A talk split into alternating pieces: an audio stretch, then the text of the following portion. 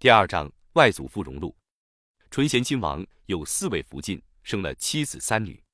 他去世时，遗下三子一女，最长的是第五子，即我的父亲载沣，那年八岁，承袭了王爵。我的两个叔父，五岁的载洵和三岁的载涛，同时晋封为公爵。我家从此又开始蒙受着新的恩光福禄。然而，淳王府这最后十几年的恩光福禄，比过去的几十年掺和着更多的中国人民的苦难与耻辱，也同样的和慈禧这个名字不能分开。即是满语妻子的意思，也含有贵妇的意义。一说即汉语夫人的意义。清朝制度对亲王、都王世子之妻是均要加封，正式封为福晋，侧室封为侧福晋。一件大事是慈禧给我父亲母亲指婚，这次的恩光也可以说是戊戌政变和庚子事件的一件产物。首先，这是对于戊戌政变中给他立下大功的忠臣荣禄的恩典。我外祖父荣禄是瓜尔家氏满洲正白旗人，咸丰年间做过户部银库员外郎，因为贪污几乎被肃顺杀了头。不知他用什么方法摆脱了这次厄运，又花钱买得后补道员的衔。这种做法就是清末广泛推行的捐班，是与科举同样合法的出身。同治初年，我祖父建立神机营，使用火器的皇家军队，荣禄被派去当差，做过议长和总兵。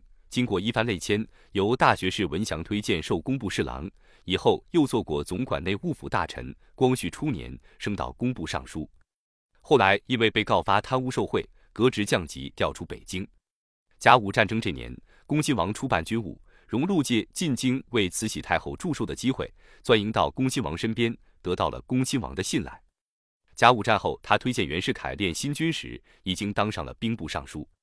他这时已远比从前老练，善于看准关节，特别肯在总管太监李莲英跟前花银子，因此渐渐改变了慈禧太后对他的印象。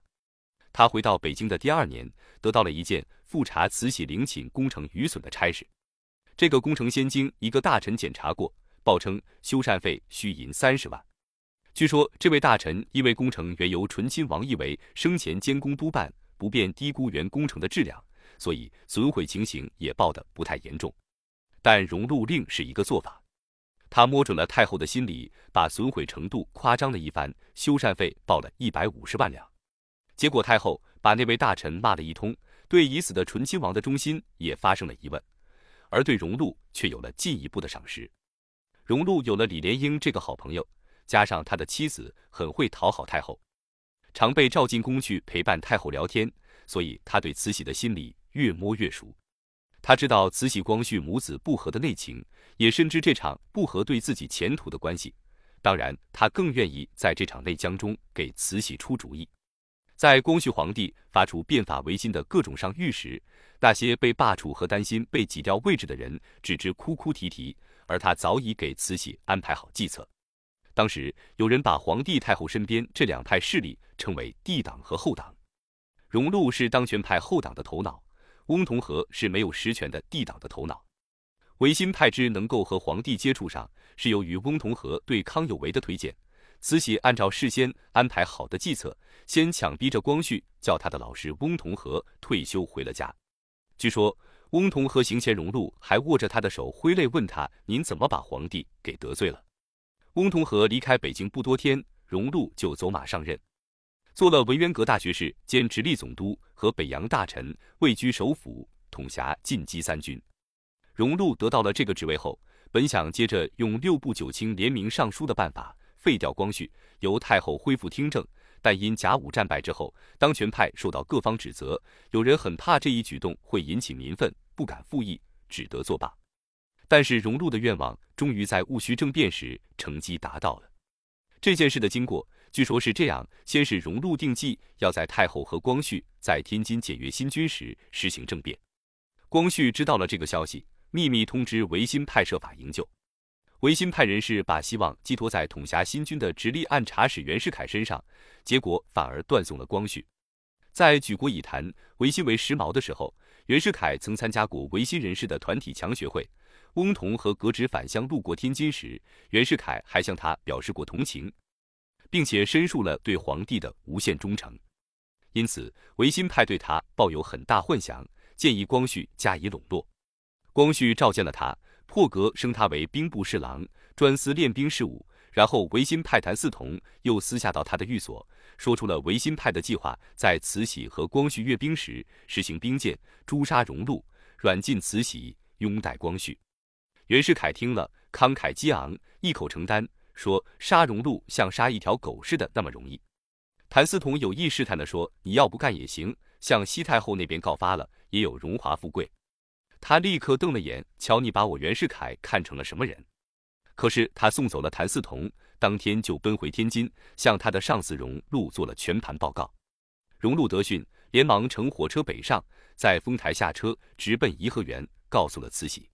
结果，光绪被幽禁，谭嗣同等六位维新派人士被杀，康有为逃到日本，百日维新昙花一现。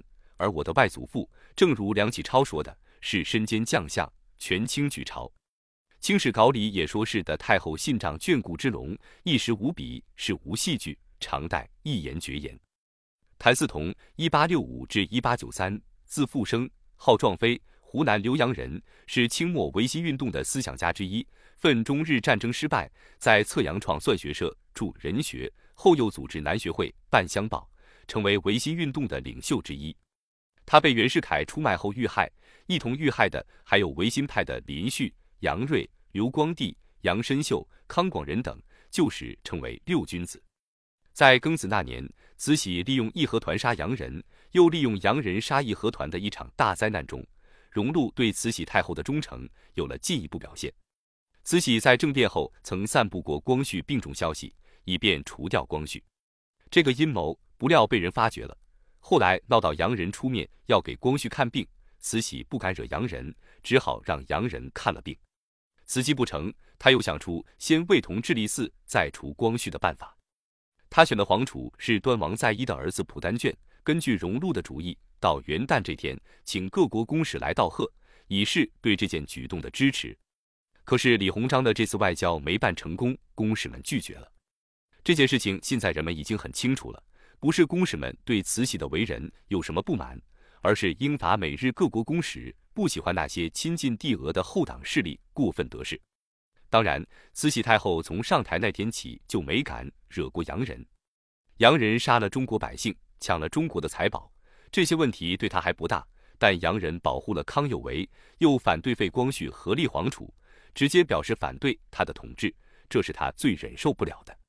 荣禄劝告他，无论如何不能惹恼洋人，事情只能慢慢商量。关于普丹卷的名分，不要弄得太明显。清史稿里有这样一段记载：换外人为梗，用荣禄言改成大阿哥。慈禧听从了荣禄的意见，可是普丹卷的父亲在一因为想让儿子当上皇帝，伙同一批王公大臣如刚毅、徐同等人，给慈禧出了另一个主意，利用反对洋人的义和团，给洋人压力，以收两败俱伤之效。义和团的问题，这时是清廷最头痛的问题，在洋人教会的欺凌压榨之下。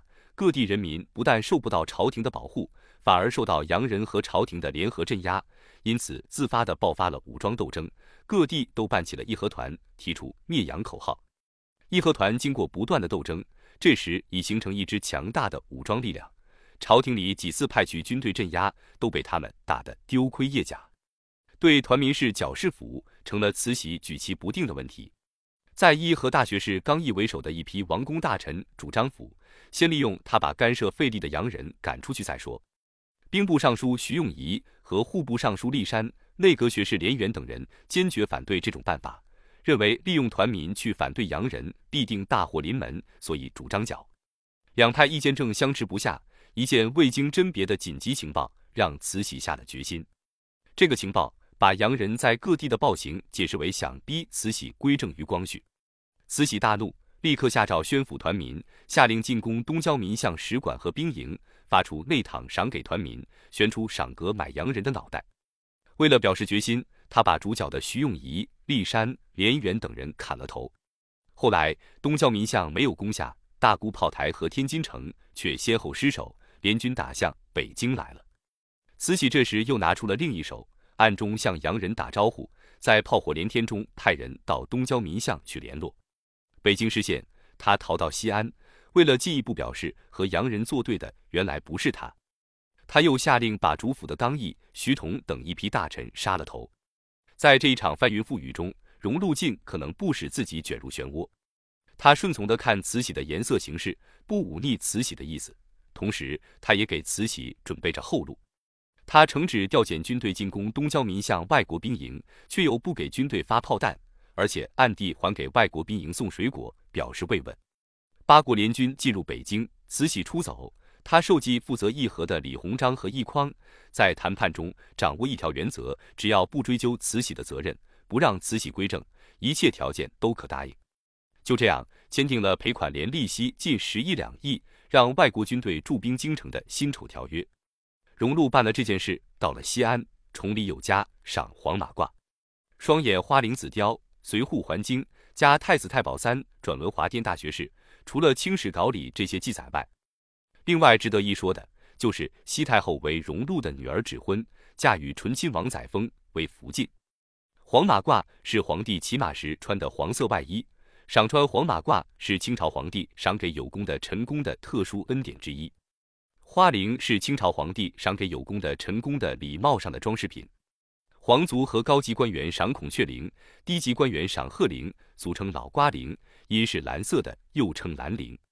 皇帝赏臣工戴的花翎，又依据官阶高低，有单眼、双眼、三眼之别。商代以来，历朝一般都设太师、太傅、太保、少师。少傅、少保作为国君辅弼之官，设太子太师、太子太傅、太子太保、太子少师、太子少傅、太子少保作为辅导太子之官。但后来一般都是大官加衔，以示恩宠而无实权。明清两季亦以朝臣兼任，纯属虚衔。关于我父母亲这段姻缘，后来听到家里的老人们说起，西太后的用意是很深的。原来政变以后，西太后对淳王府颇为猜疑。据说，在我祖父元寝墓地上有棵白果树，长得非常高大。不知是谁在太后面前说，淳王府出了皇帝，是由于淳王坟地上有棵白果树，白和王连起来，不就是个皇字吗？慈禧听了，立即叫人到庙高峰把白果树砍掉了。引起他猜疑的，其实不仅是白果树。更重要的是，洋人对于光绪和光绪兄弟的兴趣。庚子事件前，他就觉得可怕的洋人有点倾心于光绪，对他却是不太客气。庚子后，联军统帅瓦德西提出要皇帝的兄弟做代表去德国为克林德公使被杀事道歉。父亲到德国后，受到了德国皇室的隆重礼遇，这也使慈禧大感不安，加深了他心里的疑忌：洋人对光绪兄弟的重视。这是比维新派康有为更叫他担心的一件事。为消除这个隐患，他终于想出了办法，就是把荣禄和淳王府撮合成为亲家。西太后就是这样一个人，凡是他感到对自己有一丝一毫不安全的地方，他都要仔细加以考虑和果断处理。